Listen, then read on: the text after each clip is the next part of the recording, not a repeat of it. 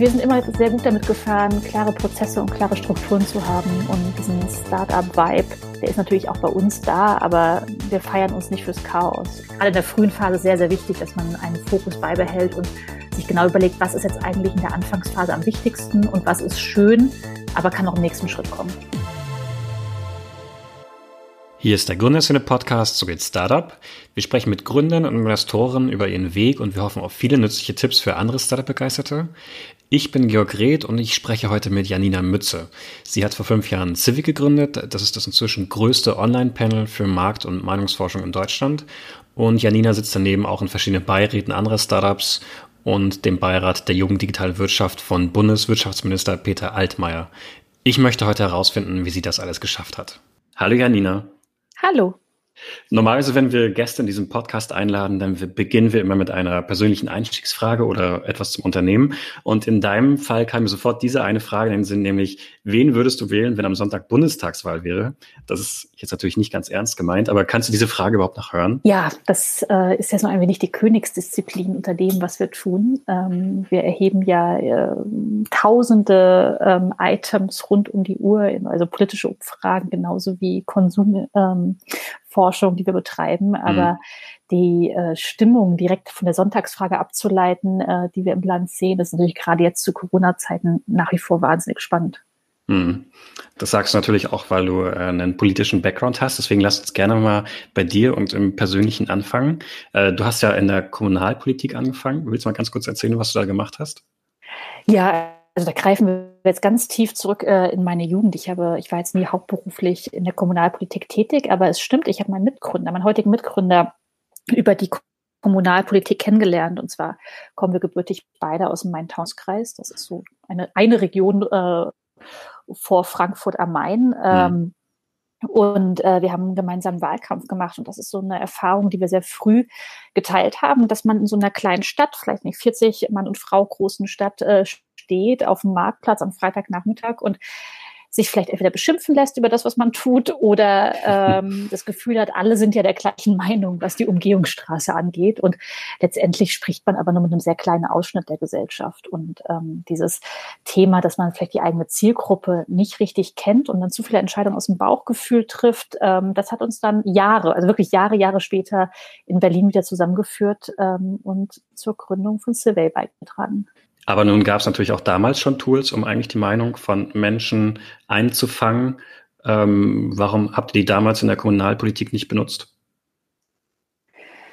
Ja, Tools ist ein ganz spannendes Stichwort. Also erstmal, ähm, also ich bin auch heute noch ähm, relativ jung, aber das, da reden wir jetzt wirklich einer Zeit äh, von vor über 15 Jahren, äh, wo wir Kommunalpolitik gemacht haben. Ähm, das heißt, äh, Tools, die es online gab, äh, die es online heute gibt, die gab es damals zum Teil noch nicht. Und hm. ähm, was man ja machen möchte, aber man auch wirklich valide Ergebnisse haben möchte, ist, man greift eigentlich auf Produkte der Markt- und Meinungsforschung zurück, der traditionellen Branche im Grunde. Ne? Ähm, hm. Und also Anrufe bei zufälligen Leuten. Zum Beispiel, genau. Also sagen wir, wir äh, glauben jetzt wirklich daran, dass man eine perfekte Zufallsstichprobe ziehen muss und dann wollen wir eine perfekte Zufallsstichprobe in Hattersheim am Main äh, ziehen. Das ist natürlich wahnsinnig teuer in so einer 40.000 äh, Seelenstadt. Ähm, hm. Da eine, ja, eine Zufallsstichprobe aufzunehmen. Also das hätte man sich nicht leisten können zu dem damaligen Zeitpunkt. Ob die Ergebnisse dann so viel besser gewesen wären, als dann wirklich äh, sich tagtäglich mit den Menschen zu unterhalten. Ich weiß es nicht.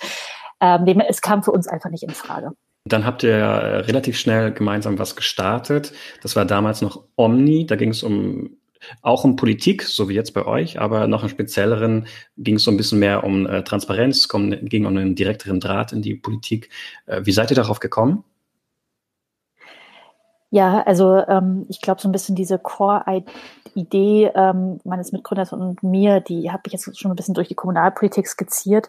Wir sind uns auch beruflich da jeweils relativ treu geblieben. Also wir haben, sind beides äh, VWL, also beide VWL studiert, hm. haben beide in Berlin im politischen Umfeld gearbeitet und ähm, Gerrit, mein Mitgründer, hatte irgendwann äh, den dringenden Wunsch, äh, sich selbstständig zu machen und hatte mir immer erzählt, er würde so eine Plattform bauen wollen, äh, wo es darum geht, dass Entscheidungsträger besser mit ihren ähm, Zielgruppen ins Gespräch kommen. So ein bisschen mhm. wie so ein Abgeordneten-Watch mhm. in besser.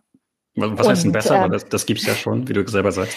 Genau. Ähm, in Besser war damals unsere naive Vorstellung von, man müsste eigentlich 10.000 weitere Features einbauen, die einen besseren Dialog ermöglichen, äh, rückkoppeln, also das, das Thema abstimmen und Meinung quantifizierbar machen, war nur ein ganz kleines Teil davon.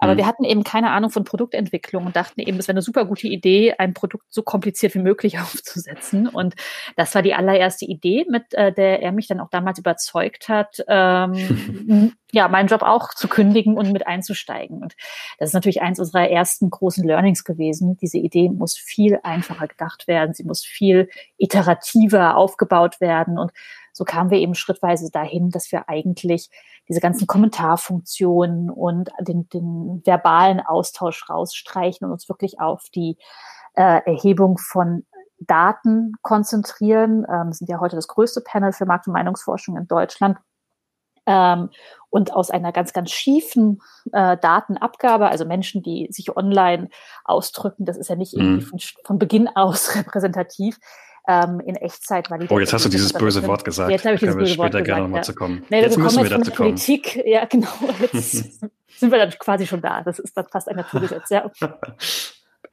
okay. Ähm, aber vielleicht nochmal einen ganz kurzen Schritt zurück. Meinst du denn, jedes Startup muss sich tatsächlich so vereinfachen, wie du das gerade gesagt hast? Gibt es nicht auch Startups, die vielleicht komplex sind und auch komplex sein sollten?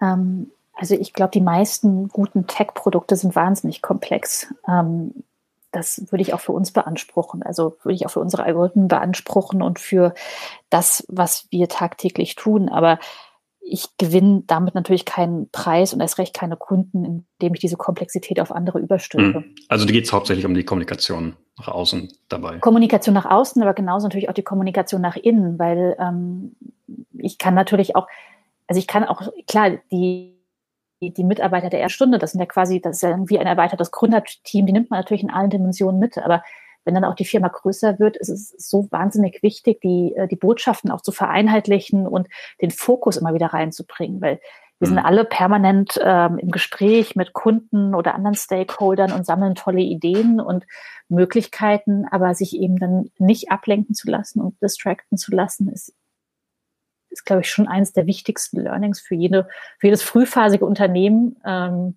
ich glaube, in späteren Phasen ist es dann wieder die Herausforderung, auch wieder mehr Kreativität zuzulassen. Ne? Aber ich glaube, das mhm. ist dann gerade in der frühen Phase sehr, sehr wichtig, dass man einen Fokus beibehält und sich genau überlegt, was ist jetzt eigentlich in der Anfangsphase am wichtigsten und was ist schön, aber kann auch im nächsten Schritt kommen. Hm. Ist es auch ein Grund, warum man bei euch fast nirgendwo das Wort KI liest? Bei jedem anderen Startup äh, würde das dreimal auf der Webseite ja. stehen, bevor man zum Produkt selbst kommt. Ja, sehr guter Punkt. Ähm, das ist tatsächlich was, jetzt spreche ich sehr offen über eine sehr innere, interne Überlegung. Wir haben uns so ein bisschen davon ähm, frei gemacht, jeden technologischen Schritt auch sofort auf die Webseite zu übertragen. Ne? Also natürlich ist bei uns ganz viel Machine Learning drin. Ähm, und wir haben eigene Entwickler, die sich wirklich nur ähm, in dem Bereich beschäftigen. Hm. Ähm, ja, das kann man vielleicht Marketing, im Marketing auch gut nutzen. Und ich glaube auch, dass es für ein Tech-Unternehmen wichtig ist, so diesen, diesen Stack nach außen zu tragen. Ähm, aber nochmal, man muss sich überlegen, an wen verkaufe ich denn meine Produkte und was ist für die entscheidend? Und hm. ähm, da sind wir vielleicht auch einfach in einer sehr konservativen Branche unterwegs, also sowohl in der Markt- als auch in der Meinungsforschung. Und ähm, vielleicht weckt das aktuell noch häufiger etwas mehr Misstrauen, als dass es wirklich hilft, dann äh, das eigene Produkt zu verkaufen. Was meinst du mit noch? Hm naja, auch, auch solche Branchen sind natürlich irgendwann im, vom Wandel ähm, betroffen oder der Wandel geht auch an diesen Branchen nicht vorbei. Also ihr müsst ähm, euch quasi so ein bisschen von der klassischen Konkurrenz noch lösen. Genau, also ich glaube, dass ähm, das ist uns immer leichter gefallen, ähm, als wir das vielleicht äh, wollten, weil wir natürlich einfach ein sehr, also von, von, der Wurzel aus einen ganz anderen Ansatz gewählt haben. Mhm ähm, aber es war auch für uns kommunikativ wichtig, auch die Nähe äh, zur, zur, traditionellen äh, Branche auch immer wieder auch zu betonen. Und das war auch ein Weg für uns, das zu lernen. Äh, und natürlich sind wir intern stolz auf das, was wir, was wir technologisch lösen. Aber ich glaube, dass es häufig für den Kunden wichtig ist, erstmal wieder diese Anschlussfähigkeit zum Bestehenden zu verstehen. Jetzt hast du ja gerade die Kunden genannt. Äh, da habt ihr ja unterschiedliche, je nachdem, wie man es definieren will. Einmal sind es diese B2B-Kunden, äh, unter anderem DAX-Unternehmen, die Forschung betreiben wollen, wie die Kunden ticken. Und mhm. andererseits könnte man ja auch die, sage ich jetzt mal, die Personen, die an den Umfragen teilnehmen, auch als Kunde bezeichnen. Äh, kommen wir vielleicht mal lieber zuerst zu den äh, B2B-Kunden. Wie sieht da momentan diese Seite bei euch aus? Ich habe mal in einem Artikel von 2016 gesehen, oder war das vielleicht sogar noch früher, da wolltet ihr eigentlich erst ganz, ganz anders Geld verdienen, nämlich mit der Datenbank. Wie ist es dann von diesem Datenbanksystem jetzt doch auf ein ganz anderes System gegangen, mit dem ihr Geld verdient? Genau, also diese Datenbank, die gibt es immer noch. Ähm, also ist ein wesentlicher Teil auch unserer Subscription, dass man auf diesen äh, Erhebungsstock, ähm, den wir eben haben, rund um die Uhr drauf zugreifen kann. Ähm, für viele Kunden ist es aber darüber hinaus wichtig, also sehr konkret ihre eigenen Zielgruppen äh, zu verstehen. Und das ist so ein bisschen mhm. auch die Nische, in der wir uns bewegen. Also wir erheben sehr, sehr schnell eben in Echtzeit und kommen sehr tief runter in sehr spitze Zielgruppen. Und ähm, wozu sich das eignen kann, ist beispielsweise zur Kampagnenmessung. Also ein ähm, Beispiel, das mir spontan einfällt, ist beispielsweise Volkswagen, die jetzt im letzten Jahr ihren ID3 in einer der größten Werbekampagnen deutschlandweit ähm, auf den Markt gebracht haben. Und äh, da haben wir eben rund um die Uhr live in den kleinsten Käuferpersonas eben die Werbewirkung gemessen. Mhm. Ähm, für andere Unternehmen messen wir, vermessen wir die Marktanteile und gehen da eben sehr tief runter auch äh, in die einzelnen Käuferpersonas oder aber auch äh, regional können wir sagen, schau mal hier in, in diesem Landkreis, ähm, da gibt es ein Problem oder hier könnte der Vertriebsmitarbeiter XY angreifen. Genau. Und hast du das Gefühl, dass es manchmal ein Problem ist, dass man da Markt- und Meinungsforschung so vermischt, zumindest im Unternehmen? Ja, aus einer technologischen Brille überhaupt nicht, weil es ist technologisch genau das Gleiche, ob ich jetzt eine Zielgruppe befrage, die heißt, ich bin potenzieller Wähler der Partei XY oder mhm. potenzieller Käufer des Produktes.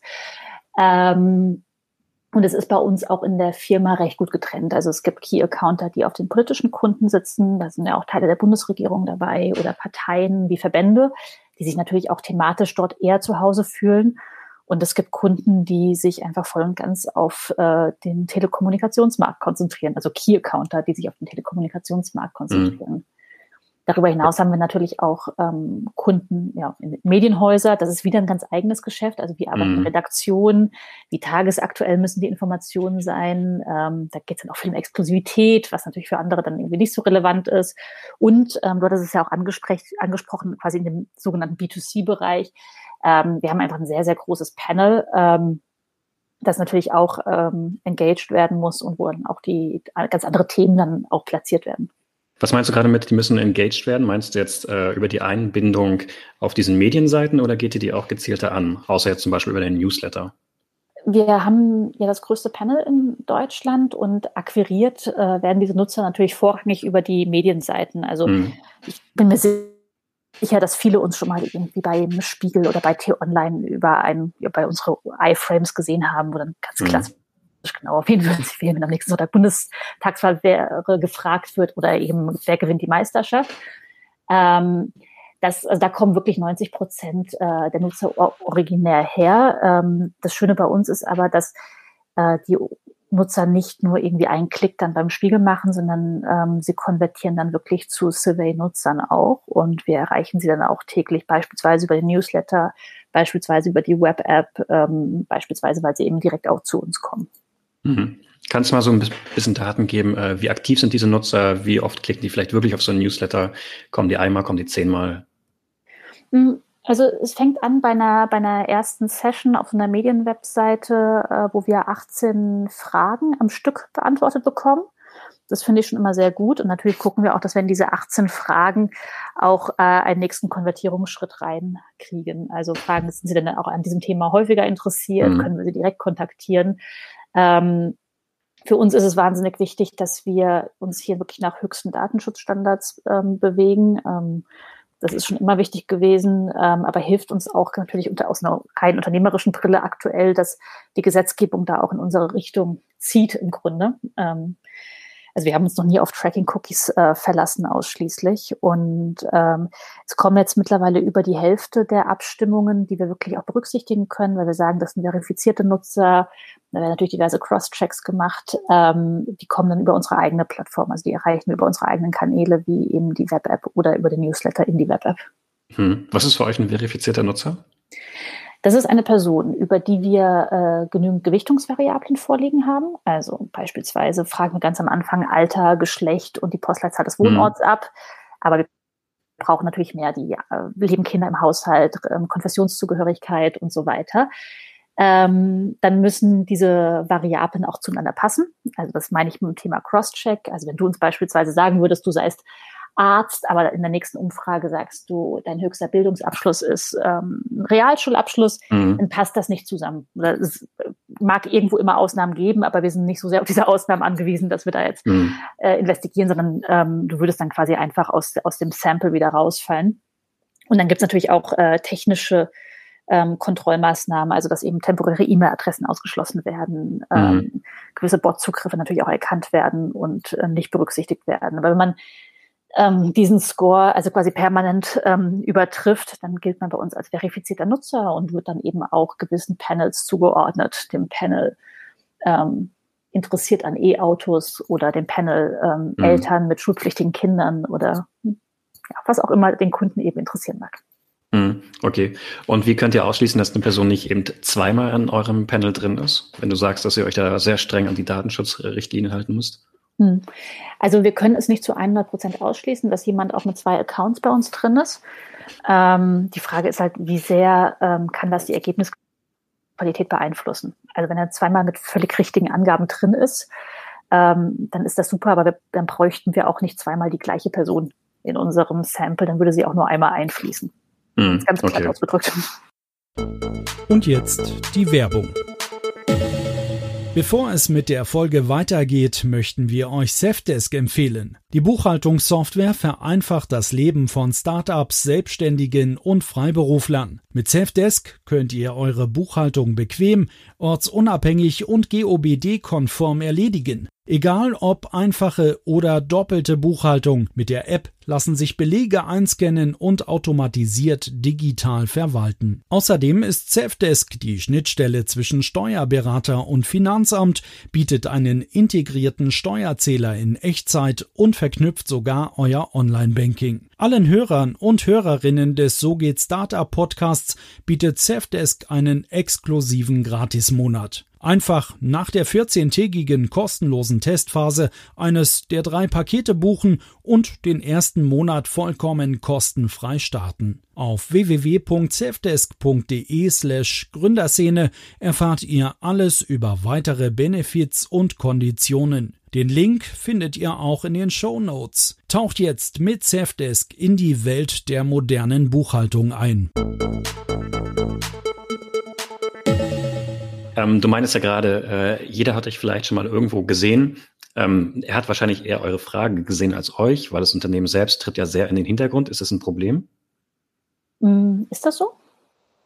Ich fand zumindest, dass die Frage für mich relevanter war, als dass da jetzt euer Unternehmensname drüber stand. Da hätte jetzt ja, auch ah, okay, Konkurrenzprodukt stehen können. Beispielsweise, genau. Ja. Ja, das ist für uns ähm, natürlich auch nicht kriegsentscheidend, dass wir da sofort als Brand auftauchen ähm, sondern für uns ist natürlich die, die User Experience steht da im Vordergrund. Ähm, es geht um die Frage, äh, wir wissen, dass ein Mensch, der quasi, ähm, der jetzt ein Stück der Innenpolitik auf einer Medienwebseite ähm, sich zum ähnlichen Thema äußert, auch erstmal Interesse hat an dem Thema. Und dann müssen wir natürlich schauen, dass wir ihn auch aus dieser, aus dieser Selbstselektion in diese Umfrage reinzugehen, auch schrittweise rausholen und auch auf anderen Themen abholen. Ähm, uns hilft es an der Stelle nicht, äh, da jetzt unser Logo noch dicker drauf zu schreiben. Also mhm. das ist aber tatsächlich, also das ist jetzt quasi die Interface-Antwort. Ähm, da merke ich, ich, ich meinte eigentlich eher so, ähm, beispielsweise einen Forsa und Co. kennt man ja in der mhm. äh, Gesellschaft, sage ich jetzt mal. Die sind natürlich auch älter, hatten mehr Zeit ähm, und so weiter und so fort. Ähm, bei euch ist es, glaube ich, nicht, nicht ganz so. Wollt ihr da noch hin? Mm, in anderer Form mit Sicherheit. Also ähm, wir glauben nicht an dieses System, dass man nur ein etabliertes Meinungsforschungsinstitut sein kann, äh, wenn man jeden Abend in der Talkshow sitzt ähm, mhm. und auch quasi die Deutungshoheit über die eigenen Daten äh, behält sondern wir kommen ja mehr aus der Software as a Service Logik. Also wir sagen, wir haben hier eine Datenbank und wir, lieber Kunde, stell dir dein Dashboard hier zusammen ähm, und dann sollen die Daten für sich selbst sprechen. Also das, so gut soll unser Dashboard, unsere Datenvisualisierung sein. Natürlich ähm, haben wir auch Beratungsleistungen im Unternehmen ähm, und natürlich arbeiten wir auch daran, dass wir bekannter werden. Ich glaube, dafür, dass wir jetzt erst fünf Jahre alt sind, ähm, und sind wir, glaube ich, also schlagen wir uns nicht schlecht. Ähm, man kennt ja unsere Sonntagsfragen oder man ja. kommt eigentlich, wenn man sich jetzt irgendwie so ein bisschen für öffentliche Meinungsdaten interessiert, kommt man eigentlich an uns auch nicht mehr vorbei. Es gibt niemanden, der mehr Daten ähm, ja, produziert und erstellt und veröffentlicht, aus, glaube ich. Ich möchte da gar kein Alleinstellungsmerkmal draus machen, aber ich glaube, dass wir da schon äh, im oberen Rand mitspielen und ähm, das System, wie eben solche Daten an den Markt kommen, die werden sich, das wird sich ein bisschen verändern. Also wir glauben ganz fest daran, dass ähm, es so eine Demokratisierung geben muss von Wissen. Also dass ich eben, also deswegen stellen wir ja auch allen Nutzern, die bei uns mitmachen, diese Ergebnisse kostenfrei zur Verfügung. Das ist ja ein großer Teil äh, des Incentives, mhm. dass ich, wenn ich an der Sonntagsfrage abstimme, auch live das repräsentative Ergebnis sehe. Ähm, das ist schon mal eine massive Veränderung ähm, im Vergleich zur traditionellen Branche, die es natürlich dann auch erschwert, genauso aufzutreten wie eben ein Geschäftsführer eines dieser genannten Institute. Hm. Aber es hilft euch natürlich auch, dass vielleicht die Leute gewillter sind, bei euch eben äh, Antworten zu geben, weil es diesen Gamification-Ansatz, will ich jetzt vielleicht nicht sagen, aber mhm. dieses spielerische kleine Element gibt. Oh, wir haben dann andere Leute äh, darauf geantwortet. Das hilft euch ja schon. Ja, ähm, also ich meine, ich glaube, was ich für uns äh, beanspruchen kann, ist, dass wir ein Stück weit das Erhebungsproblem dieser Branche gelöst haben. Weil natürlich die Ausschöpfungsquote, die Bereitschaft an Telefoninterviews teilzunehmen oder auch aufgrund von monetärer Incentivierung einfach zurückgegangen ist. Das macht ja auch diese mhm. Umfragen so teuer und ähm, so aufwendig. Ähm, Online ist das Ganze leichter. Ähm, man, man klickt mal schnell ähm, und da war eben unser Anspruch, wir müssen dann aber auch ein valides Ergebnis zeigen. Also nur weil die AfD beispielsweise ihre Wähler hier mobilisiert, können wir nicht zeigen, dass irgendwie 95 Prozent gegen die Aufnahme äh, weiterer Geflüchteten sind oder so. Das, das würde nicht mhm. funktionieren. Und das, also das ist quasi dieser Qualitätsanspruch, den wir haben, dass wir eben aus dieser schiefen Datenmenge ein, ein valides Abbild der Gesellschaft zeigen und nicht den lautesten äh, gewinnen lassen. Und warum die Nutzer mitmachen? Ja, ich glaube, es ist die Niedrigschwelligkeit. Ähm, es ist äh, das Interesse am Ergebnis. Also ich kriege eben in Anführungszeichen umsonst, aber als Tausch für meine persönliche Meinung kriege ich das repräsentative Ergebnis angezeigt, mhm. ähm, was sonst eben Teil des Geschäftsmodells der klassischen Institute war. Und es ist genau das, was du auch gesagt hast, der Vergleich mit anderen. Also wo stehe ich eigentlich und wo stehen die anderen? Hm. Ähm, jetzt hast du das mit dieser AfD doch nochmal erwähnt. Das war ja tatsächlich ein äh, reales Problem, mit dem ihr zu kämpfen hattet. Vielleicht sogar noch zu kämpfen habt. Kannst du mal einen aktuellen Stand geben? Äh, wie schwerwiegend ist es immer noch? Mobilisiert die AfD immer noch da äh, ihre Leute, damit die bei solchen Umfragetools abstimmen? Ja, also ich kann jetzt nicht sagen, dass die AfD als Partei äh, mobilisiert bei Survey.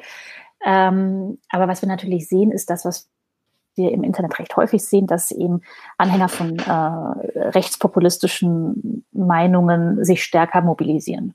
Und ähm, das ist etwas, was man bei uns auch äh, beispielsweise in den einfachen Klicks sieht. Also man sich nur, mhm. die geben wir auch mal aus Transparenzgründen mit an. Also schau mal so, haben Menschen hier insgesamt abgestimmt, aber wir haben die Rohdaten meinst du jetzt? Genau, genau. Und wir haben eben eine Stichprobe gezogen und gewichtet und das ist eben das repräsentative Ergebnis. Hierauf kannst du dich verlassen, darauf nicht da sieht man natürlich an den Rohdaten schon auch, dass sich da äh, also ein gewisses Wutbürgertum auch manchmal äußert in den Umfragen, ist für mhm. uns aber nicht ein, ein nicht so großes Problem, weil wir natürlich auf unser Panel zurückgreifen können unter diesen verifizierten Nutzern.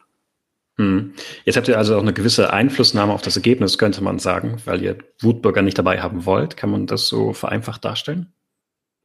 Nee, also die Wutbürger sind schon äh, gemäß ihrer echten Verteilung in der Grundgesamtheit vertreten. Gemäß der echten Verteilung ist der Zusatz. Genau, genau, genau. Und ähm, nein, also eine Einflussnahme haben wir nicht. Also wir haben natürlich eine Einflussnahme, weil unsere Ergebnisse permanent veröffentlicht werden und wir eine Reichweite haben, man natürlich auch eine gesellschaftliche Verantwortung dadurch hat. Äh, man veröffentlicht ja leider auch nicht immer nur Ergebnisse, die einem selbst gefallen, sondern mhm. das ist halt das, wir sind eigentlich ein Spiegelbild der Gesellschaft. Ähm, aber unser Algorithmus arbeitet eben ohne unser Zutun. Also bei uns sitzt niemand mehr da am Excel-Sheet und sagt, ach, irgendwie hier möchte man eine Variable mehr reinschmeißen und dann verändert sich das Ergebnis vielleicht leicht, sondern es wird eben äh, pauschal Algorithmen, an den Algorithmen gearbeitet, aber nicht an den einzelnen Umfragen. So, das mhm. heißt, deswegen gibt es auch keine variablen Kosten bei uns, weil jede Umfrage, die ins System geschmissen wird, die läuft dann eben einfach durch. Mhm. Okay. Äh, du meinst es ja gerade schon so ein bisschen, äh, waren da jetzt häufiger Umfragen bei, wo du gesagt hast, oh Gott, das hat mich jetzt verärgert, vielleicht auch überrascht oder auch inspiriert? Ähm, also Oder schaust Jahr, du gar nicht so genau da rein? äh, mal so, mal so, je nachdem. Ähm, es gibt ja immer auch so im Leben einer Gründerin ja dann irgendwie verschiedene Phasen. Mal ist man näher am Kunden, mal ist genau. man quasi stärker näher an der Finanzierungsrunde dran, mal ist mhm. man näher in internen Themen drin. Und ich glaube, dieses Jahr war natürlich äh, unter den Corona-Bedingungen für uns wahnsinnig spannend. Also wir haben uns im März dann sehr schnell überlegt, was machen wir denn jetzt, wenn vielleicht die Hälfte unserer Kunden wegfällt, weil, weiß ich nicht, die äh, OEMs ihre Werke schließen und dann vielleicht nicht mehr so viel Interesse am Einkauf von Daten haben. Hm. Ähm, ich dachte eigentlich gerade, es müsste genau andersrum sein, dass sie vielleicht noch mehr Interesse haben, weil die Zeiten so ungewiss sind. ja, so war es auch, aber das genau, also so war es auch. Es war dann tatsächlich andersherum und wir sind sehr, sehr gut durch dieses Jahr bislang gekommen. Ich klopfe gleich auf Holz. ähm, aber wir haben uns natürlich einfach sehr ähm, mit, vorausschauend darauf konzentriert, wer braucht denn jetzt insbesondere Daten und haben uns dann auch auf die Krisenmanager in der Bundesregierung konzentriert. Und das war natürlich wahnsinnig spannend, so live zu erheben, wie die Gesellschaft über die einzelnen Maßnahmen nachdenkt, mhm. ob ähm, die Maßnahmen des Konjunkturpakets ankommen, ob die ersten Hilfsmaßnahmen ankommen, ob die Angst vor Ansteckung da ist, wie man zum Regelbetrieb in den Schulen steht. Und da ist so viel Veränderung tagtäglich drin gewesen und man hat wirklich die Auswirkungen der Pressekonferenzen, der Kanzlerin wirklich sehen können. Und das ist dann schon spannend. Also das ist dann auch was wieder, wo ich dann so stolz bin auf unser eigenes System, dass wir wirklich in Echtzeit eben diese Daten so abbilden können. Hm. Kannst du was äh, zu konkreten Daten sagen, also Zahlen? Wie viele Kunden konntet ihr gewinnen? Äh, wie viele Umfrageteilnehmer haben vielleicht dadurch mehr teilgenommen? Vielleicht eine grobe Richtung. Ui. es hat sich ähm, sehr gut entwickelt. Es hat sich, nein, genau, es hat sich sehr gut entwickelt. Nein, wir haben natürlich, also wie jedes Unternehmen jetzt in unserer Phase, sind jetzt irgendwie fünf Jahre alt, ähm, wir haben relativ starke Wachstumsziele und wir mussten die kaum nach unten korrigieren. Ne? Und äh, ich glaube, mhm. das ist einfach schon Aussage genug. Also wir haben viele neue Kunden gewonnen und das und auch quasi unseren, unsere, unsere Wachstumsabstriche waren nur minimal, obwohl wir schon Mitte März äh, fast 70 Prozent aus unserer Deal-Pipeline verloren haben unter den Kunden. Also das heißt verloren, die wir haben entweder gesagt, das Projekt, was wir noch im Februar für sinnvoll erachtet haben, ist jetzt einfach nicht mehr interessant hm. oder es ist on hold. Aber auf jeden Fall ist quasi, also mit Blick auf den Cashflow ist dann erstmal 70 Prozent verloren gewesen kurzfristig. Und das war schon wieder für uns eine sehr, sehr cool, ähm, coole Erkenntnis zu merken, wie ein Unternehmen dann so kurzfristig darauf reagieren kann. Ähm, also dass wir dann doch noch sehr agil sind, obwohl wir jetzt heute auch schon 60 Mitarbeiter sind und mhm. vielleicht auch schon irgendwie hier und da ja, etablierte Strukturen haben. hier, hier und da, was bedeutet das? Ja, ich glaube, also wir sind immer sehr gut damit gefahren, klare Prozesse und klare Strukturen zu haben und äh, diesen Startup-Vibe, der ist natürlich auch bei uns da, aber ähm, wir feiern uns nicht fürs Chaos und ähm, da hat man ja manchmal das Gefühl, naja, vielleicht sind wir dann dazu konservativ oder so. Aber gerade in so einer Phase wie jetzt März, April habe ich gemerkt, so nee, also wenn es dann drauf ankommt und wenn wirklich wieder ja, Bedrohungen aufs Unternehmen da sind, dann sind wir wirklich sehr schnell. Hm, okay. Du meinst gerade äh, oder hattest ganz kurz angefangen zu sagen, was in diesem Jahr für dich anstand, hast dann unter anderem Corona ja als Beispiel genommen. Ähm, wenn man sich so ein bisschen deine Jobtitel neben Gründerin und Geschäftsführerin anschaut, dann bist du ja in mehreren Beiräten im Aufsichtsrat und man fragt sich so, wo nimmst du die Zeit her? Ja, ähm, also ich habe das in den letzten Jahren immer als äh, sehr bereichernd empfunden, auch neben Survey zu lernen. Also ich habe ja jung gegründet, ähm, 24, als wir das Unternehmen gegründet haben ähm, und habe eben sehr viel on the road lernen müssen und das ist natürlich auch weiterhin der Fall. Ähm, und mir hat das immer geholfen, mich mit in Anführungszeichen Peers auszutauschen und so das ist, glaube ich, auch die Bereicherung, die ich dann in diesen ähm, Beiräten dann auch wahrnehme, dass man mit anderen Menschen in Kontakt kommt und auch an Problemen, also an anderen Problemstellungen arbeitet und mhm. dann aber natürlich auch ein bisschen Transferleistung fürs eigene Unternehmen mitbringen kann. Ähm, ich glaube, so muss man das äh, sehen. Ich habe aber auch jetzt äh, ein wenig reduziert die Tätigkeiten. Also das äh, muss man auch sagen, dass ich auch erst in den letzten äh, ein, zwei Jahren gemerkt habe, es wird dann auch äh, viel und gerade wenn man wieder so ein bisschen so eine Wachstumsphase im eigenen Unternehmen reingeht, ist es auch ganz gut, da wieder volle Konzentration drauf zu haben. Ja, was hast du reduziert? Du warst im Bundesverband Deutsche Startups, da bist du jetzt nicht mehr noch irgendwas? Genau, nee, aber das äh, zum Beispiel, also da habe ich mich sehr stark engagiert ähm, die letzten mhm. zwei Jahre, ähm, haben auch Studien rausgebracht, viel im Bereich, viel mehr Entrepreneurship mhm. gemacht. Ähm, und genau, das ist zum Beispiel eine der Tätigkeiten, die ich jetzt mit abgegeben habe. Ja, äh, was machst du jetzt weiterhin in dem Bereich, also Female Entrepreneurship im Speziellen? Oder hast du das ähm, Thema abgehakt? Ich habe das Thema, also ehrlicherweise, ich, ich habe mich lange damit schwer getan, dieses Thema überhaupt aufzunehmen, äh, weil man das Gefühl hat, man muss ich jetzt drüber sprechen, dass ich eine Frau bin oder kann man über mein cooles Unternehmen sprechen. ähm, ich habe aber selber gemerkt, an so vielen äh, Wachstumsschnittstellen, wie, wie gut es mir getan hat, andere Vorbilder zu haben ähm, oder ja, also auf andere Frauen quasi äh, raufzuschauen und zu sehen, nee, cool, wie die das gemacht haben. Ähm, und deswegen finde ich das nach wie vor wichtig. Ähm, ich fand es wichtig, dass wir diese Studien veröffentlicht haben, die ja wirklich einfach Fakten geschaffen haben und gezeigt haben, hey, es sind nur 15 Prozent äh, mhm. Gründerinnen in Deutschland, das ist zu wenig. Ähm, weil diese Zahlen haben einfach gefehlt. Also das fand ich auch super, dass der ähm, Verband das immer geschafft hat, diese Studie auch wieder herauszubringen, auch in diesem Jahr wieder. Ähm, ist, glaube ich, auch die einzige Studie, die in dem Bereich wirklich auch häufig zitiert wird und auf die mhm. referiert wird. Ähm, mache jetzt nichts mehr in eingebetteten Strukturen, aber ich nehme natürlich häufiger noch irgendwie Podienanfragen oder Interviewanfragen auch zu dem Thema noch an. Versuche immer so ein bisschen die Balance zu halten, dass man dann aber auch noch ein paar, ein paar Mal auch über das eigene Unternehmen spricht oder über die Inhalte. Ähm, aber ich merke einfach, es, ich kriege, ich kriege sehr viel Zuspruch, wenn ich, äh, wenn ich auch über dieses Thema Female Entrepreneurship spreche, über die Herausforderungen, die ich vielleicht auch auf dem Weg hatte, weil ich eine Frau bin oder irgendwie auch jung gegründet habe. Ähm, und es melden sich einfach sehr, sehr viele, äh, vor allem junge Frauen dann im Nachgang und haben auch nochmal ein, zwei, drei persönliche Fragen. Mhm. Und ich glaube, dass das, ähm, es muss ja nicht immer was Großes sein im Engagement, aber ich glaube, dass das auch wirklich helfen kann. Ja, und es müssen auch nicht immer große Vorbilder sein, oder? Also es kann ja mal auch die kleine Ein-Mann-Bude sein, äh, die von der Frau geführt wird, oder muss es für dich jedes Mal immer das 100-Mann-Unternehmen sein, 1000-Mann-Unternehmen sein, DAX? Nee, das ist tatsächlich ein guter Punkt, den du ansprichst. Ich finde das ganz wichtig, dass wir auch so ein diverses Set an weiblichen Vorbildern haben. Ähm, es gibt ja auch nicht für den männlichen Unternehmer das eine Vorbild, sondern es gibt mhm. viele verschiedene in verschiedenen Branchen.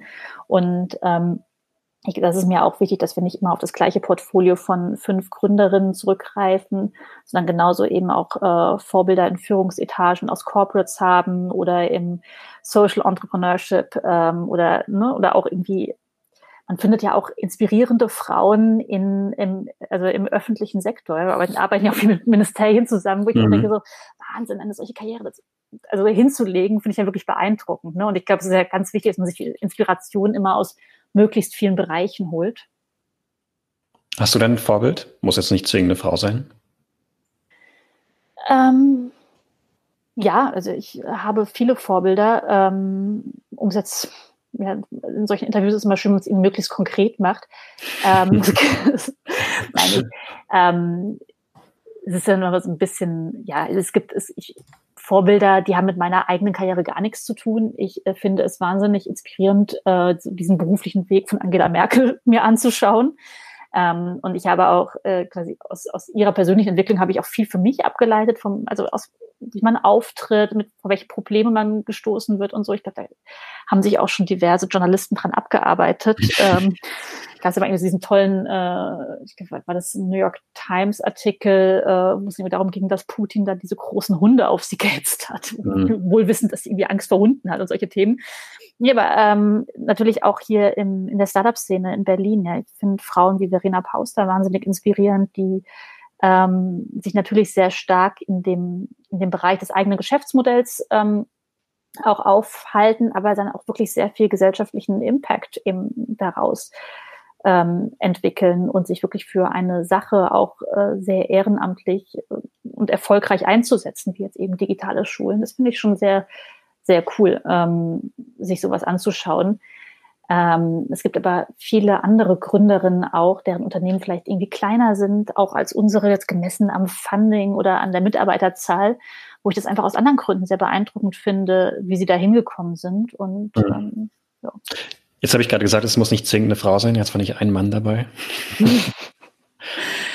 ähm, Oder war Putin das Vorbild? Das habe ich noch Nee, nee, Putin war nicht das Vorbild.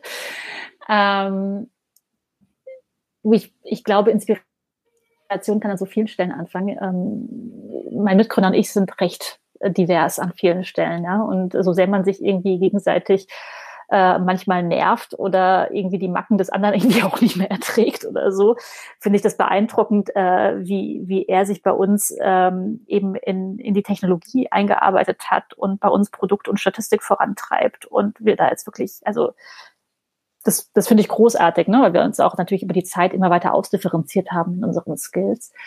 Ähm, ich merke, dass ich auch in Kundengesprächen ähm, spannende Personen am, auf der anderen Seite des Tisches kennenlerne. Ähm, gibt viele Investoren, mit denen ich gute Gespräche geführt habe. Ähm, ja, aber es stimmt schon, man ähm, Frauen weibliche Vorbilder haben natürlich nochmal eine, also zu denen entwickle ich nochmal eine andere emotionale mhm. Nähe. Mhm. Und ich glaube, es geht vielen Frauen so, weshalb es auch so wichtig ist, diese, diese Role Models auch, ja, deswegen haben sie eine Daseinsberechtigung.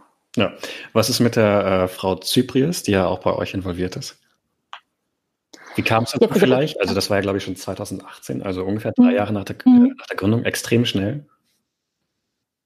Ja, also Brigitte Zypris ähm, kommt auch aus Hessen, so wie wir, aber darüber kennen wir uns nicht. Ähm, ich habe äh, mit ihr ja unter anderem im Startup-Verband zusammengearbeitet, auch auf der ähm, Studie zu Female Entrepreneurship und darüber mhm. haben wir uns jetzt kurz wieder kennengelernt. Ähm, und sie ist natürlich auch eine, eine super spannende Frau, die sich jetzt ja auch nach ihrer beruflichen Karriere sehr, sehr stark für genau diese Themen einsetzt. Also ähm, diverses Unternehmertum und ähm, Digitalisierung im Allgemeinen. Und ähm, ja, also ist eine, eine wertvolle Unterstützung für unser Unternehmen. Hm. Ähm, du hast jetzt immer noch sehr viel mit Politikern zu tun, bist ja auch ähm, im Beirat, wie heißen die, junge Wirtschaft. Mhm.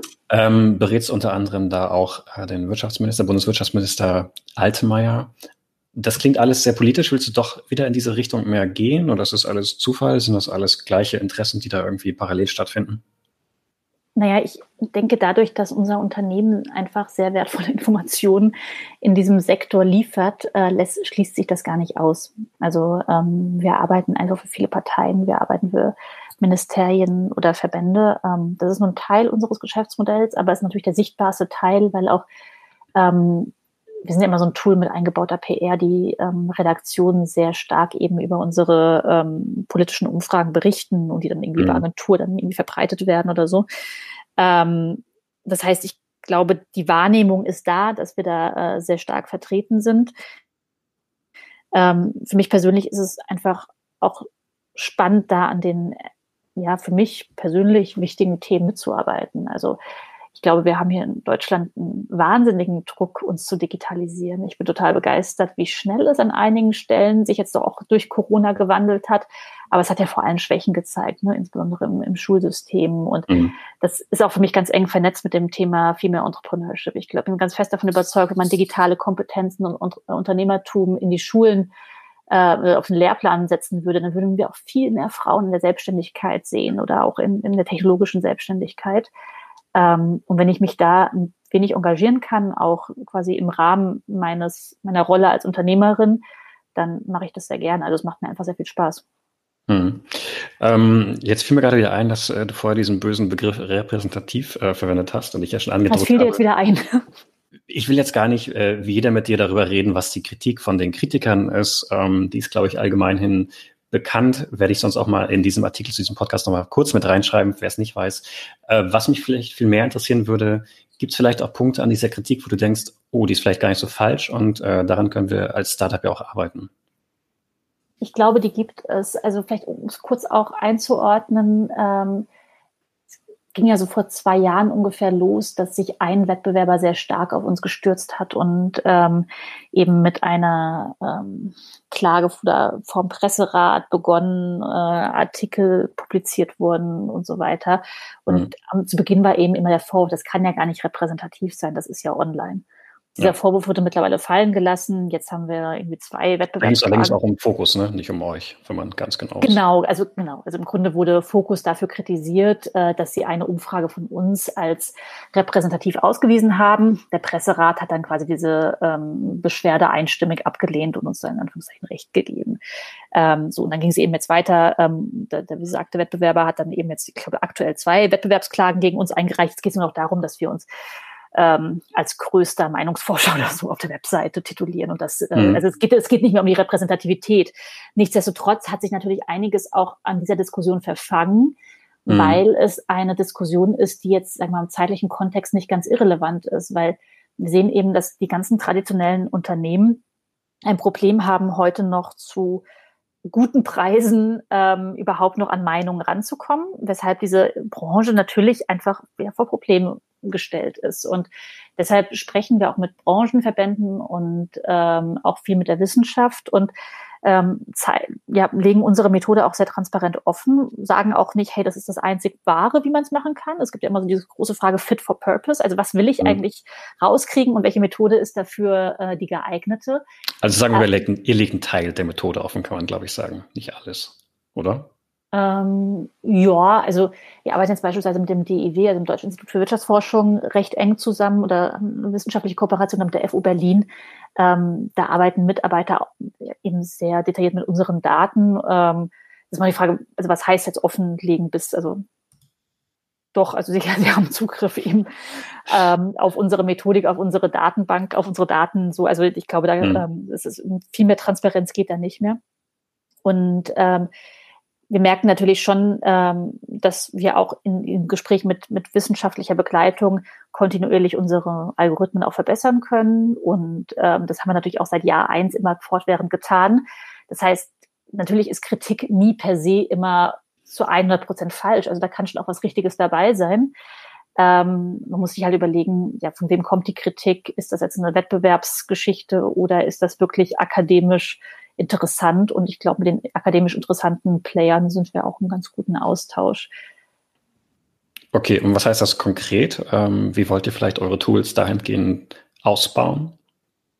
Hm, naja, also momentan ähm, beschäftigen wir uns vor allem mit der Frage, wie wir ähm, für welche Zwecke sich unsere Methodik noch eignet. Ne? Also mhm. wir haben uns natürlich auch stark also limitiert. Wir wissen ja selbst ganz genau, dass wir jetzt beispielsweise nicht weiß ich nicht, für Deutschland ermitteln können, wie viele Menschen online aktiv sind. Weil wir mhm. haben ja nur Onliner. Also wir haben dann starken Coverage, heißt, wir erreichen nur Onliner, wir würden einfach auf 100 Prozent kommen. Das können wir nicht machen. Wir können aber sehr genau bestimmen, ähm, wie die Verteilung in Deutschland ist von Menschen, die sich vielleicht ein E-Auto kaufen wollen, weil das mit der Online-Affinität gar nicht so zusammenhängt ins Blau reingesprochen. So, und da sind wir sehr gut drin oder wir können äh, Telekommunikationsmärkte vermessen.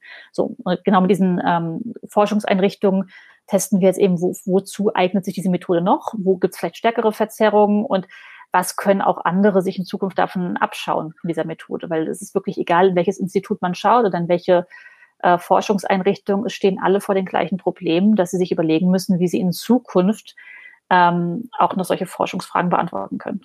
Hm. Okay. Das heißt, äh, die gehen dann auch häufiger auch mal auf euch zu? Ja, genau. Also, ähm, also der wissenschaftliche Bereich ist jetzt bei uns, also vertriebsseitig gesprochen nicht der größte, auf keinen Fall. Also wir arbeiten vor allem eben für Corporates, ähm, also machen vor allem Marktforschung, äh, Meinungsforschung, auch eben ein bisschen politischen Sektor. Aber es ist auch für uns einfach ein sehr spannender Bereich, den wir gerne mitmachen. Hm, okay. Ihr hattet ja kürzlich eure zehntausendste Frage online. Hast du mhm. vielleicht noch ein paar aktuellere Zahlen daneben? Also gerne Umsatz und Co., das, was du sagen kannst und darfst. Ähm, du meinst also Unternehmens-KPIs im Allgemeinen? Korrekt. Genau. Genau, also zehntausendste Umfrage ist natürlich für uns schön. Wir haben, jeden Tag spielen wir tausende Fragen durch, aber das ist die zehntausendste neu gestartete Frage jetzt gewesen. Mhm. Ähm, genau, ich habe ja schon erzählt, wir sind knapp 60 Mitarbeiter, sitzen in Berlin, ähm, sind mit über einer Million registrierten, verifizierten Nutzern das größte Panel in Deutschland. Ähm, haben, glaube ich, jetzt äh, 70.000 Daily Actives momentan. Jetzt hoffe ich, dass die Zahl stimmt. Äh, und ähm, was mich jetzt persönlich recht stolz macht, ist, dass wir jetzt auch schon im zweiten Jahr unseren ähm, Umsatz verdreifachen konnten. Also das war wirklich ein Thema, was uns in den ersten Unternehmensjahren eher schwer gefallen ist, weil wir sehr stark eben aus dieser Technologierichtung kamen. Ähm, wir haben uns sehr drauf, wir haben erst an die wissenschaftliche Machbarkeit im ersten Jahr äh, uns darauf konzentriert. Wir haben Produktentwicklung für uns gelernt und erst so im Jahr drei und vier fiel uns auf, dass wir irgendwie auch Geld verdienen müssen. Mhm. Ähm, und da haben wir uns jetzt wirklich sehr gut entwickelt, also wirklich unsere Kundenstamm ausgebaut. Und wie gesagt, also auf diese Umsatzzahlen sind wir auch schon sehr stolz. Okay. Sehr gut entwickelt heißt, äh, die Zahlen könnten noch besser sein. Ja, die könnten immer noch besser sein. Also wir haben uns ähm, eben fest vorgenommen, dass wir in diesem Jahr äh, einen konstanten Break-Even haben. Mhm. Und das ist natürlich also auf Monatsbasis hattet ihr den schon, aber genau, genau. Also wir waren also schon ein, einige Monate mal äh, Cashflow positiv. Ähm, aber das eben wollen wir noch weiter stabilisieren in diesem Jahr. Natürlich jetzt auch unter erschwerten Bedingungen, weil natürlich mhm. auch ein bisschen Unwägbarkeiten jetzt 2020 drin sind, ähm, bevor wir dann auch in den äh, nächsten Monaten über ähm, neue Märkte sprechen. Mhm. Wollt ihr weiter Geld aufnehmen? Ähm, ja, ähm, das kommt tatsächlich auf den Zeitpunkt dann drauf an. Also aktuell ähm, suchen wir keinen neuen Investor, aber ähm, spätestens dann, wenn wir sagen, wir gehen jetzt in mehrere europäische Märkte gleichzeitig, macht das natürlich Sinn, dass wir das mit einem etwas stärkeren mhm. finanziellen Backing machen. Alles klar. Ähm, dann am Ende des Podcasts haben wir mal ein paar Entweder-Oder-Fragen. Bist du bereit? Ja. 9 to 5 oder Nachtschicht? Hm, aktuell mehr 9 to 5. Zebra oder Einhorn? Einhorn. München oder Berlin? Berlin. Einzelgänger oder Klickenmensch?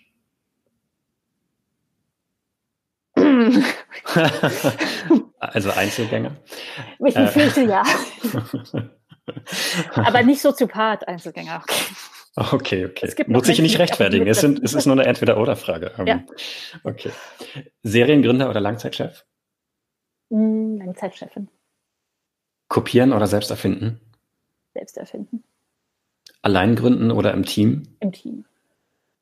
Okay. Und weil du gerade Langzeitchefin gesagt hast und vorhin nicht hundertprozentig auf meine Politikerfrage eingegangen bist, du willst also nicht in die Politik gehen, langfristig?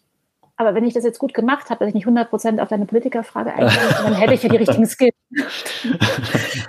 Nein, ich, äh, ich, ich, möchte es nicht ausschließen. Ich könnte mir vorstellen, dass ich auch da Spaß habe, aber ähm, ich merke, dass mich äh, das Unternehmertum eigentlich immer weiter davon wegtreibt, weil ähm, es schön ist, äh, klar sprechen zu dürfen und ähm, auch ein bisschen nach der eigenen ja, nach der eigenen Lust und Laune zu sein oder zu arbeiten. Und ich glaube, alles Politische auch im eigenen Unternehmen versuche ich immer sehr stark äh, sofort an, ans Tageslicht zu bringen. Und, ähm, okay. Ich, ich, bin gespannt, was du in fünf Jahren sagst. Okay. Äh, und ganz zum Schluss, welchen Gründer, Gründerin, äh, Investor, Investorin würdest du für diesen Podcast einladen wollen? Ui. Ähm, Gründer, Gründerin, Investorin, Investor. Also ich finde ja, dass es, dass ich zu selten mit weiblichen VCs in Kontakt war. Mhm. Ähm, und deshalb würde ich äh, Investmentmanagerin vorschlagen, vielleicht äh, die Judith Dada von La Familia. Dann äh, danke für das Gespräch, Janina. Vielen Dank euch.